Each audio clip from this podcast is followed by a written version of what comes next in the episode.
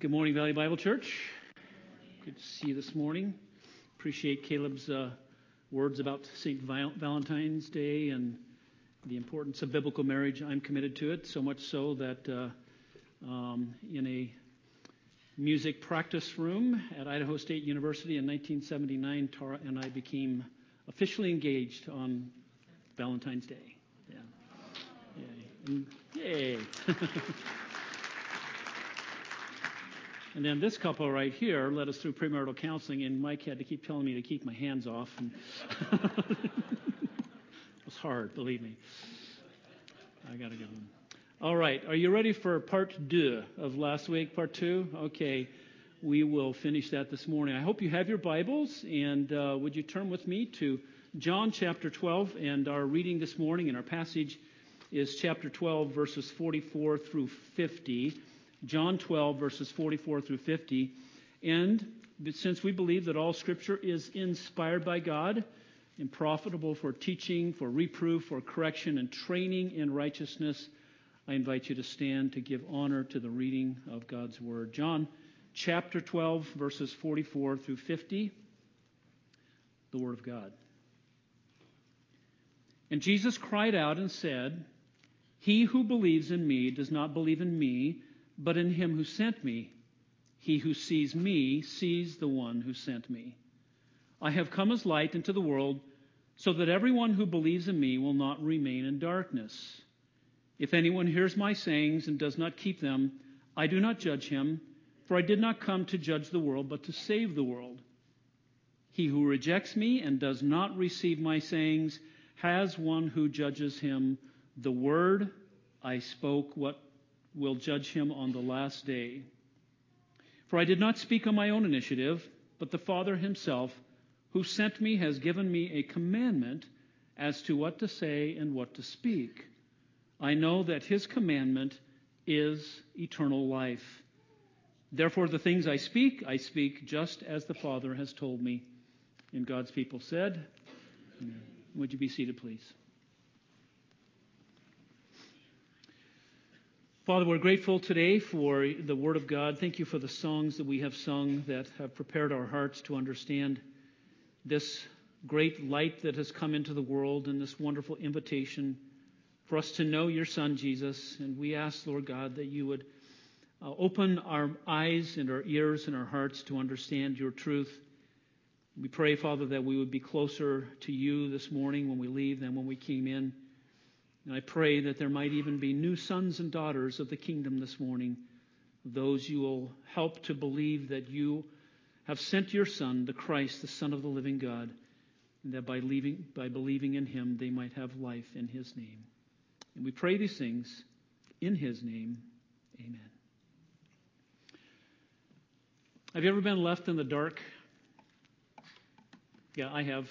Some of you have before. Um, growing up, Um, we had a basement, and so I was the number six of eight kids, so I was the baby boy, the young one, and so I was the gopher. Mom would tell me to go get stuff out of the basement. Scary place, the basement. I mean, it was, there were monsters down there, and skeletons, and dark. It was dark. That was the main thing, and, and I hated to go down there. But mom, my mom would say, "Ben, would you go get some peaches in the canning room?" So I'd go down the wooden stairs, I'd leave the door open, turn the light on, leave the door open. So I'm looking for the pe- peaches, and you know what happened? You know what my brother would do? All of a sudden, the light would go off and the door would slam. And I would freak out. Anybody ever have that happen to them? Yeah, if you have brothers or older sisters, they love to do that kind of thing because kids are afraid of the dark. And um, but darkness has a number of meanings, doesn't it? There is that physical darkness, which is the absence of light, and uh, that, that causes us to be fearful because we can't see and we don't know what is in the dark. But then there is the, uh, the metaphorical uh, meaning of darkness, and it has many in the Scriptures and many even in, in culture. For instance, uh, maybe you've been in a conversation with a group of people and you were in the dark, right? You you didn't have some knowledge that other people had. Or darkness oftentimes means um, being in the presence of evil, presence of unrighteousness. Darkness can mean death itself. Darkness can mean even judgment. It can mean a lot of bad things. It is the opposite of light. And of course, as we've seen in the book of John, um, Jesus is the light that has come into the world, and the purpose is to dispel that darkness. So in review from last week, because we're talking about darkness, we saw um, that last week there, there's a time, there's a warning, and then there is an invitation that we've seen in this passage. The entire passage being verses uh, thirty, uh, thirty-seven through fifty, and we've seen the warning last week. There's there's a time limit, lest the darkness overcome us. There's a, the warning that we have to believe in Jesus, lest we, we wait too long. We might be overcome by the darkness, or even hardened by that darkness, or confirmed in that darkness. And the invitation is to believe. It's a simple be- invitation that we're going to talk about this morning. But that belief is while you have the opportunity. While the light is before you, we must take the opportunity to believe in that light that is given to us. So as we explained just uh, briefly last week, um, this passage, verses thirty-seven through fifty, is the, the last thing that happens in the book of John be, before the night in which he, he was betrayed. All of Jesus' teachings from here on out, he's going to be with his disciples. We're going to see this, thirteen, fourteen, fifteen, sixteen, seventeen. He's going to be with his disciples. And John is, by explanation, telling us, like we what we saw last week, why it was that people were not believing in him. Why was it that the Messiah came and worked all these miracles and people did not believe in him? And we looked at that last week, and the reason was is because the nation of Israel had long before hardened their hearts, disbelieved in, in God and his workings and his, and his uh, the light that he had given, the revelation, all the prophets. And so God had hardened their hearts. But the purpose was a greater purpose, that the Messiah would be rejected, and therefore he becomes the sin sacrifice for all of us. And so it was a greater purpose, and God will circle back and uh, will one day bring more salvation to the Jews as well. But we also see that in this passage, what we're going to look at this morning, this is the last teaching of Jesus, the last public teaching of Jesus, recorded by John, that is, because Matthew, Mark, and Luke um, have other teachings of Jesus. This is the last week that he was uh, in Jerusalem for Passover, and he was going to the temple daily, and he was sparring with the Pharisees and the Sadducees and the, scar- and the scribes. But John only includes verses forty-four through fifty as the last words of Jesus before he goes to be with his uh, his disciples. And this book of John is, the, the entire book is an appeal, an appeal to believe in Jesus. So that's what these last words that he speaks publicly are. It's an appeal for people to believe in Jesus. So last week we saw the warning. Uh, respond to the light you're given, lest you be left in the darkness. Don't reject what God has made clear. Don't turn your back on the light that is before you. Don't disbelieve and reject God's kindness that has been given to you. And he has given sufficient light and witness for us to believe, but the time is limited. So last week what we looked at was words that apply mainly to the to the nation of Israel. What we see in our verses this morning, the next verses, they're more personal and individual, uh, an, an appeal to individuals to, to turn from that darkness and to, to believe in the light. So we saw the warning, and now this morning, the invitation. And the invitation is this. Believe. Believe in the Father and the Son to escape that darkness. If you want to escape the eternal darkness, there's only one way. It is to believe in the Father, and it is to believe in the Son. He is the final word, and he's giving the final word. He's giving a final appeal. This is the closing argument before um, he's not going to speak publicly again. And he has given this invitation to believe in the Father and the Son. If you do so, you will escape that hardness, that judgment, that darkness that will be forever. So we see it this way. First of all, belief in, belief in the Son is belief in the Father. Belief in the Son is belief in the Father. They are one and the same. You cannot separate them from one another. If you believe in the Father, you must believe in the Son, and vice versa. He says in verses forty-four and forty-five, and Jesus cried out. First of all, I want to stop right there. Um, this is this is unusual. Uh, the the typical discourse between Jesus and other people in, in all the Gospels is Jesus answered and said. Jesus answered and said. This is not that. This, you can tell, this has a lot more oomph to it, a lot, a lot more power. We don't know exactly where he was, but he was in a public place during Passover week. In the courts of the temple, there were pilgrims milling around, and Jesus cries out with a loud voice to get the attention of the people and to demonstrate the importance of his message, and I, I think also the emotion of his message as well. It would be like me coming up here and the, there's a din in the room and me grabbing a microphone and saying, boom, boom, boom, hey, is this thing on? I want your attention. I need to tell you something. He grabs the mic and he cries out with a loud voice and he says, he who believes in me does not believe in me, but in him who sent me. He who believes in me does not believe in me. Doesn't mean not believing, but he means you do not believe in me only, but in him who sent me. Belief in the Son is belief in the Father. He cries out, it's important. He cries out these words with great emotion. I believe, you know why? He desires people to believe in him. He doesn't want the nation of Israel to be confirmed in their hardness and darkness. His desire is that no one would perish.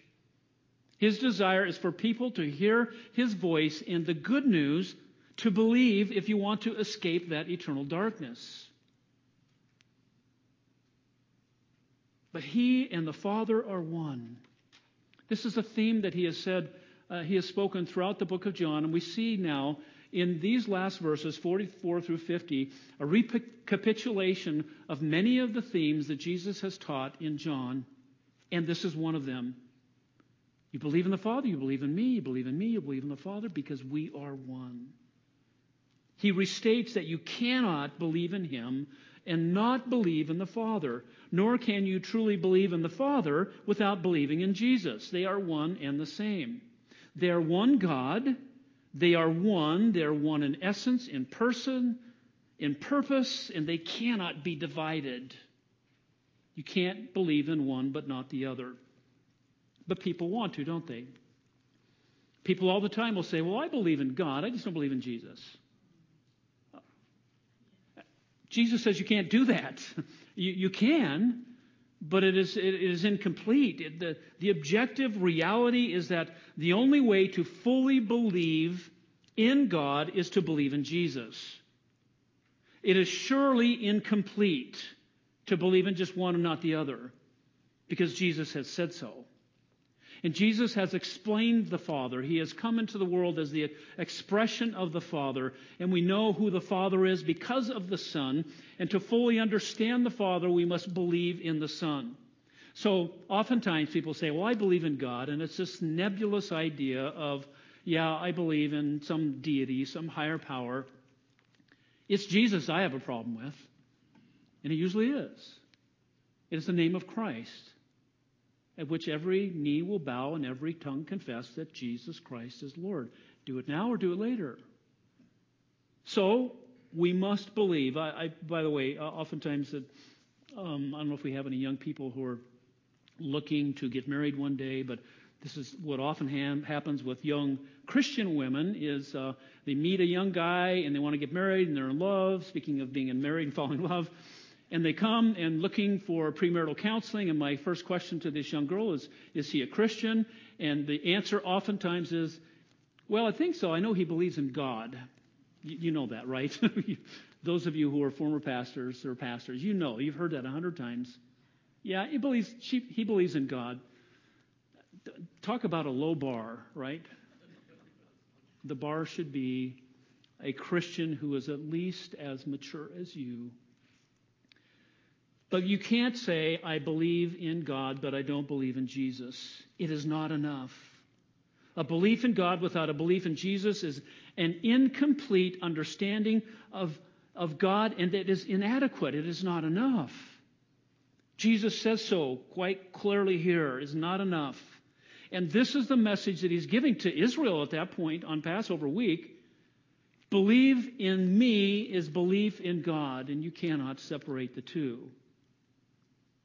But then he says in verse forty-five, he who sees me sees the one who sent me. You see, still on this, this idea of the unity of the Godhead, of the Father and the Son being one, that the, that the Son is indeed deity. If you see me, he says, you have seen the one who sent me. You've seen the Father. He's going to use the Father down in verse forty-nine. We know who he's talking about. fifty, rather. This reminds us, by the way, of verse forty-one that we saw last week, which says these things back in Isaiah in the, the throne room, seeing this manifestation of God, the glory of God. He said these things Isaiah said because he saw his glory and he spoke of him. He's speaking about Jesus. He saw the pre-incarnate Son of God in the throne room. And so Jesus is just saying, hey, if uh, you know what, what John just said here, Isaiah saw me. Because if you see me, you see the Father. If you see the Father, you see me.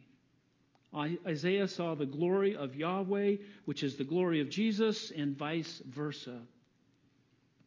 The hard part is, what do they see? And, and if they see God, isn't that, didn't the Bible tell us that's problematic? We spoke of that a little bit last week, but let's talk about it a little bit more.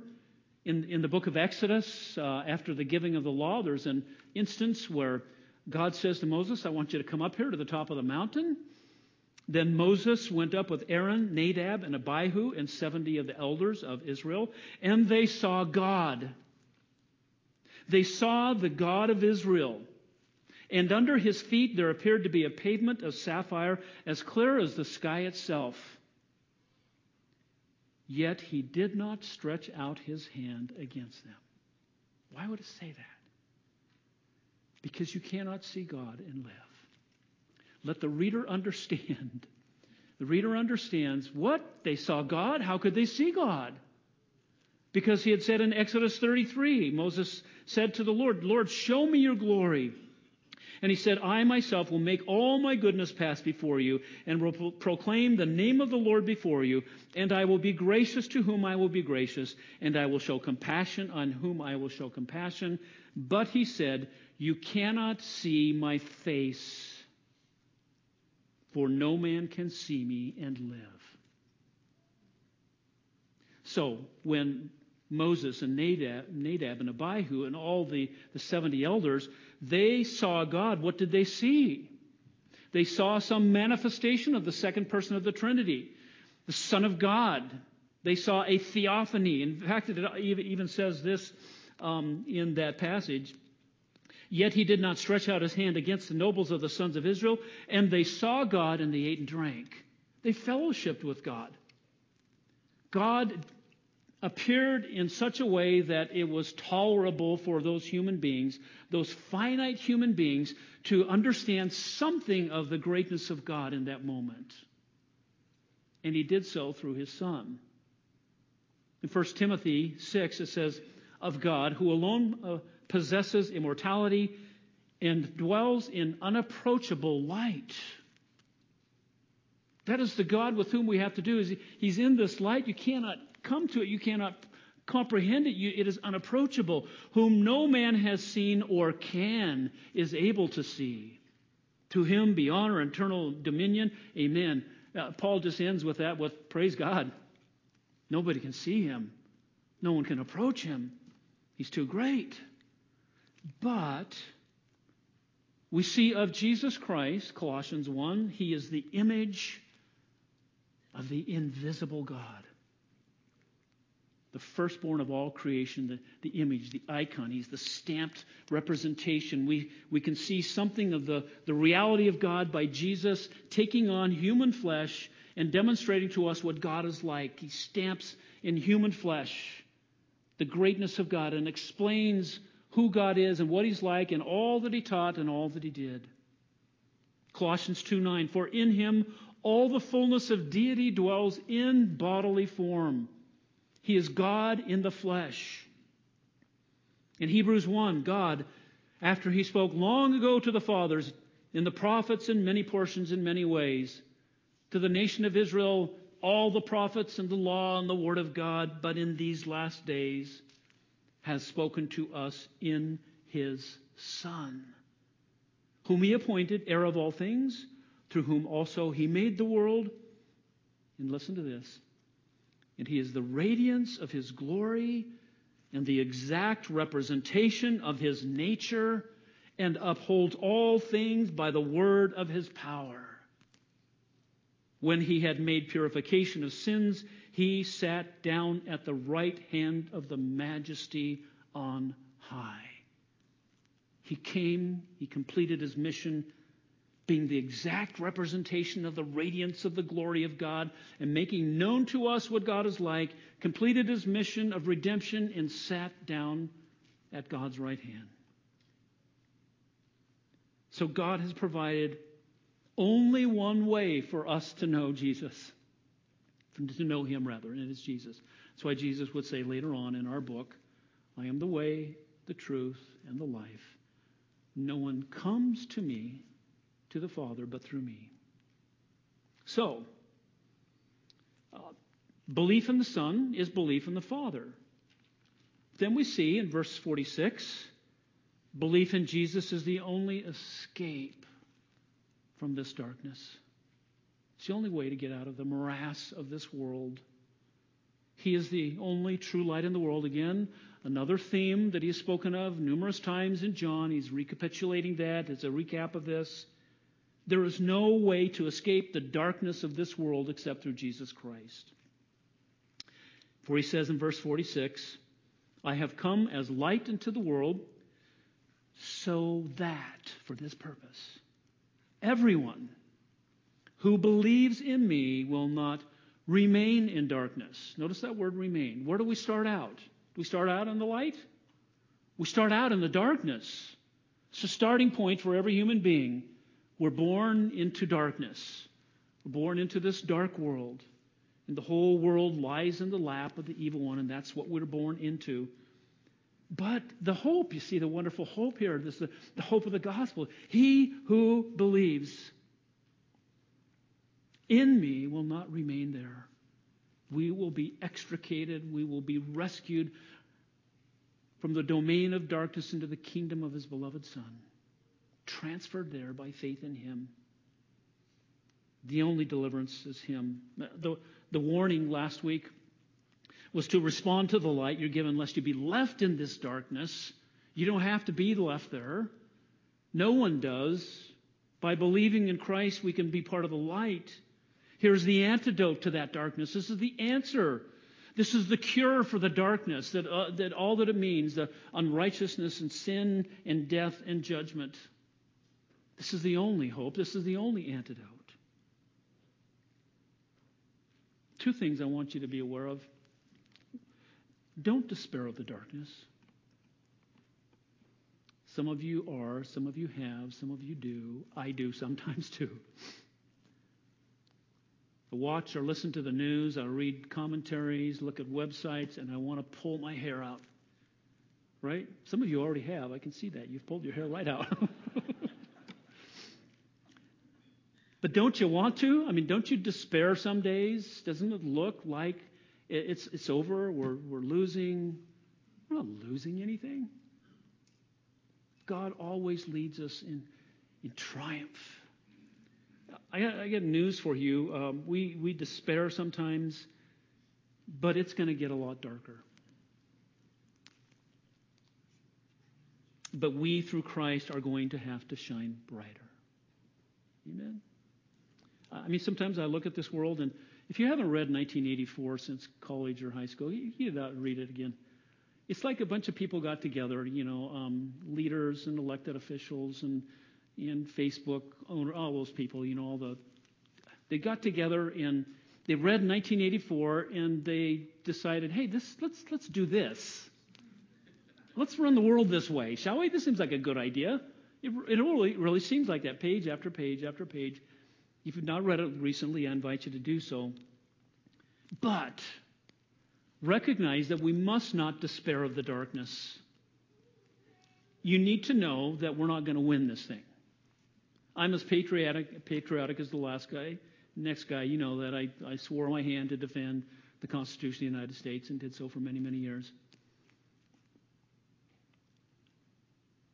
But we're not going to win the day. We're not going to make the United States a Christian nation. It's not going to happen. We're not going to turn the tide. We may have, win some battles, and, and I'm not saying uh, pull out of politics and don't be involved in civics and in society and culture. No, we need to be, because we need to be light. But you need to know the outcome. But you need to know the ultimate outcome.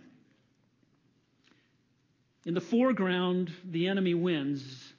In the background, in the long run, we win. Christ wins. And that's the way we're supposed to live, not focusing on the darkness. So more than ever now, we need to worship together. We need to fellowship together. We need to serve together. We need to be together as a church. The thief comes to steal and kill and destroy. And like we saw in John ten, the, the, the, the thief, one of the things that he does is he scatters the sheep. And the shepherd gathers the sheep. And when the sheep are scattered, what happens? Fair game for the enemy. And they become dark. They become, their eyes become used to the dark. Don't let your eyes become used to the dark. You need to be in the light. So therefore, focus on the light. That's uh, don't despair of the darkness, but focus on the light. Philippians four eight says, "Finally, brethren, whatever is true, whatever is honorable, whatever is right, whatever is pure, whatever is lovely, whatever is of good repute, if there is anything, any excellence and anything worthy of praise, dwell on these things. Let your mind dwell on these." Think about those things. Let me ask a simple question. What happens when you sit down and you think about depressive things and dark things and negative things? What happens? Wow. You become dark and depressed, right?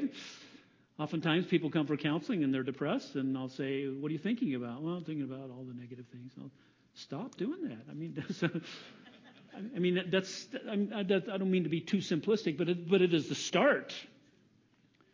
As Christians, we are to renew the mind, and we are eternal optimists, are we not?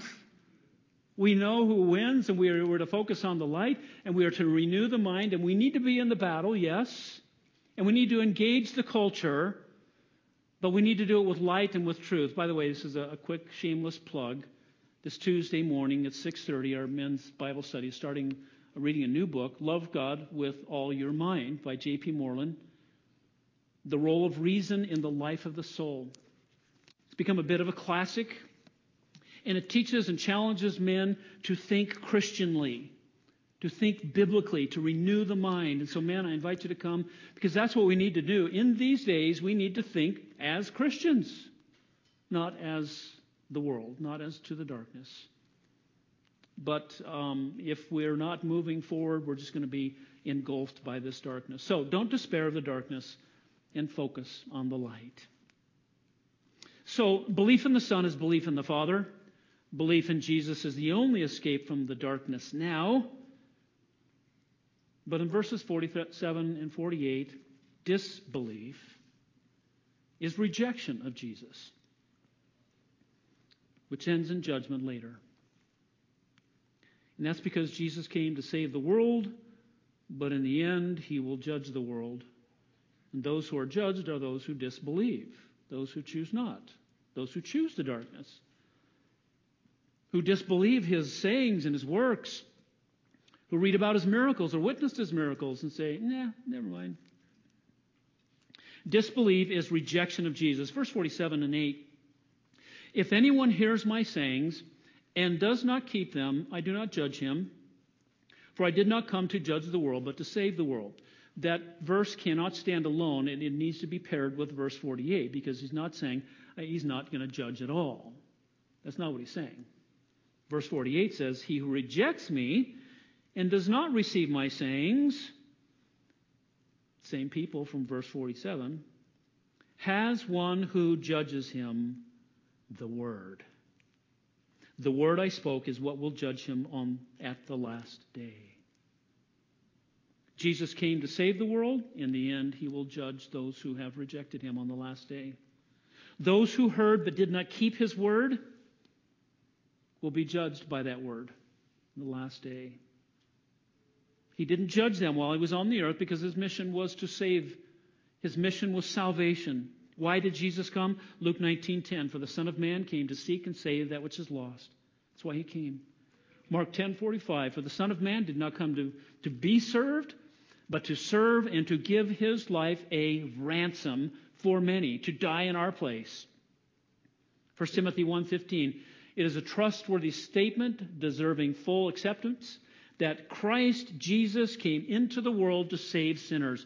That's why he came. The good news, redemption, atonement, salvation for us. He came to procure that salvation for us. But, the adversative, verse forty-eight, he who rejects me and does not receive my sayings has one who judges him already. The word I spoke is what will judge him on the last day. So those who dis- disbelieve, they actually reject Jesus personally. And to not keep the word of Jesus is to reject him. Just as one cannot believe in God but not Jesus, one cannot believe in Jesus and not obey him. They are, they go together. But he will one day bring judgment, and, and uh, John tells us this. We've seen it before. John sixteen coming up in a few verses. Speaking of the Holy Spirit, Jesus says, when he comes, he will convict the world concerning sin and righteousness and judgment. That is what the Holy Spirit will do when he comes. He is going to convict the world of sin, righteousness, and judgment. So when we proclaim the gospel, what is the Holy Spirit convicting people of? Sin and righteousness that they do not have, that they need, and judgment that ensues if they do not have an alien righteousness given to us. That is the righteousness of Christ. John five twenty-five, we saw this. Truly, truly, I say to you, an hour is coming, and now is, when the dead will hear the voice of the Son of God, and those who hear will live. For just as the Father has life in himself, even so he gave to the Son life, to have life in himself, and he gave him the authority to execute judgment because he is the Son of Man. And he will raise them up on the last day. He will call them by their name, and those who belong to him will go into everlasting life, and those who rejected his name will go into everlasting destruction. It's bad news, but it is part of the gospel. It is part of the ministry of Christ. So when Jesus says he didn't come to judge, but that he will judge on the last day, he's not contradicting himself. He's just saying these things happen at different times. His first advent and his second advent. But you see the other warning here. Once again, we're in warning phase, right? Just as one can't believe in God and not in Jesus, uh, they will be, uh, you know, if you believe in Jesus, you're going to be set free from the darkness. But if you disbelieve and you reject him, you will be judged in the last day. You see, Jesus, the Logos, the Word of God, John one one, in the beginning was the Word. The Word was with God. The Word was God, became flesh and dwelt among us. He's a manifestation of God, those verses we looked at before. He taught and he spoke the truth, propositional truth. It is recorded in Scripture, but not just the, not just the quotes of Jesus' sayings. But rather, all of the Scripture is the word of Christ. All of it is. All of them are the words of Jesus. And in the last day, those who disbelieve, that will be the standard by which they will be measured. And it is fair and it is just. And it is not personal. God is not saying, well, I don't like those people. No, he said, those they've chosen not to believe, and so this is the standard that they're going to be judged by, but not us. We are set free by faith in him. We have passed out of death into life. There's no judgment for us. You know,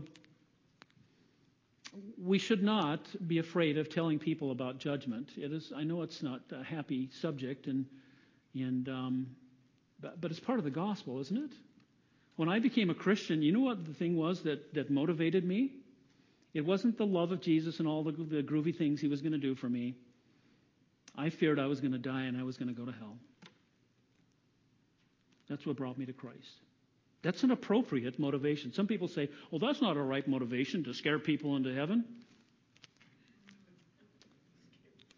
No, not scaring them into heaven, but they should be afraid of death and afraid of judgment. Absolutely. It is part of the gospel. Uh, Larry Moyer, I don't know if you know who he is, was a, uh, at a, a ministry called Evantel, Evantel. Very simple presentation of the gospel. The bad news and the good news. The bad news is you're a sinner. The bad news gets worse. You're dead, and you're going to be judged. The wages of sin is death. The good news is Christ died for you to take away your sin, and the good news gets better. If you believe in him, you will have eternal life. But you can't have good news without bad news, can you? You can't just say, hey, believe in Jesus, and he's going to do all these wonderful things for you. That's a false gospel. People have to be lost and understand sin and death and judgment before they can be saved. And so we need to be careful that we tell people the truth about heaven and hell and eternal life, because it is indeed the best of news. Two things, though, I want you to see. God is merciful and patient. We see that in this passage. He is merciful and patient, and it is his kindness that leads to repentance.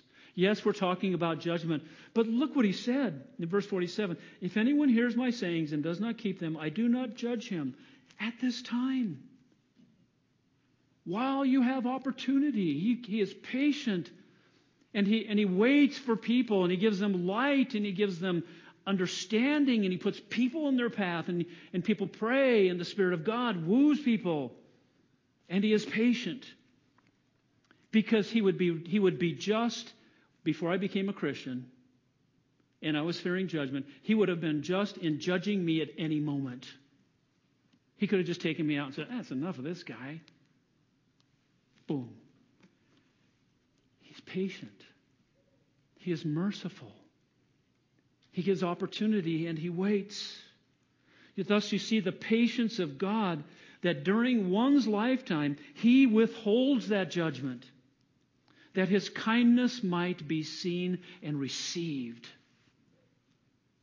One no less than John Calvin said this of verse forty-eight. Listen carefully. Why then does Christ not choose to condemn them? It is because he lays aside for a time the office of a judge and offers salvation to all without reserve, and stretches out his arms to embrace all, that all may be the more encouraged to repent. No man, therefore, is condemned on account of having despised the gospel, except he who, disdaining the lovely message of salvation, has chosen of his own accord to draw down destruction on himself.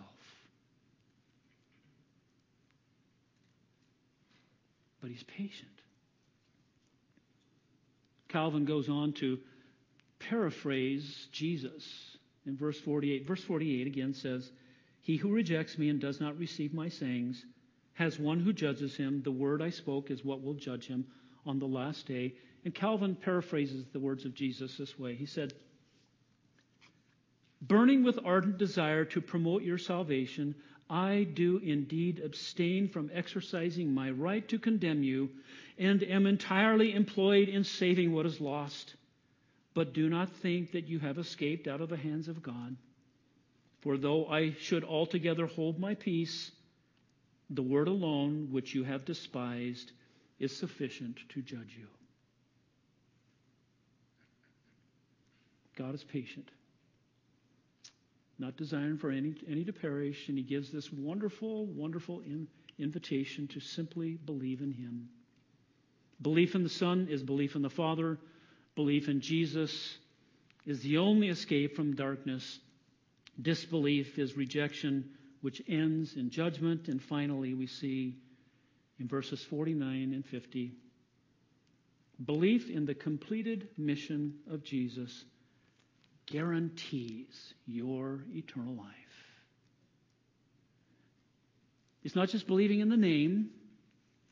It's not just believing in, in just the person. It's believing what he did, what he said, and what he came to do. His complete admission was he did all that the Father told him to do. He humbly submitted to everything that the Lord called him to, including death on a cross for us. For I did not speak of my own initiative, he says, but the Father himself who sent me has given me a commandment. Interesting when he says a commandment, is it is singular, but it's all inclusive of the entire message and the entire mission of Jesus. He gave me a commandment, one thing to do, which was what consisted of many, as to what to say and what to speak. I know that his commandment is eternal life.